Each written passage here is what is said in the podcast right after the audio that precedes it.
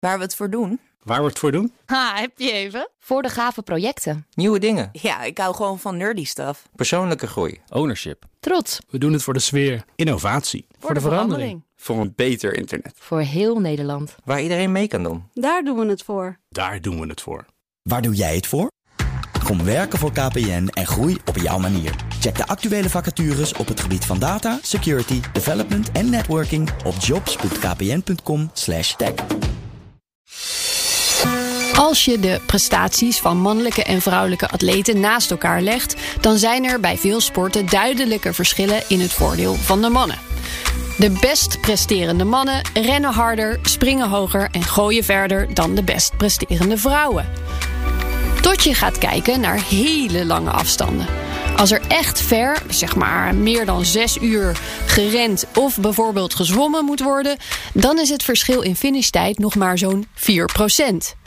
Bij extreme afstanden, zoals de 45,8 kilometer Manhattan Island Marathon Swim, presteren vrouwen gemiddeld zelfs beter omdat dit soort events niet veel gehouden worden en het aantal vrouwelijke deelnemers beperkt is, wordt het lastig om te achterhalen waar dit nou precies door komt.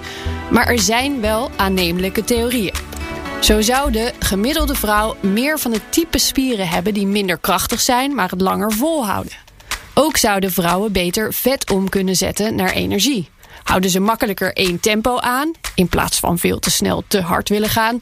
En zouden ze beter tegen pijn en vermoeidheid kunnen. En vrouwen zouden beter zijn in het genieten van de ervaring zonder obsessief aan de uitkomst te denken.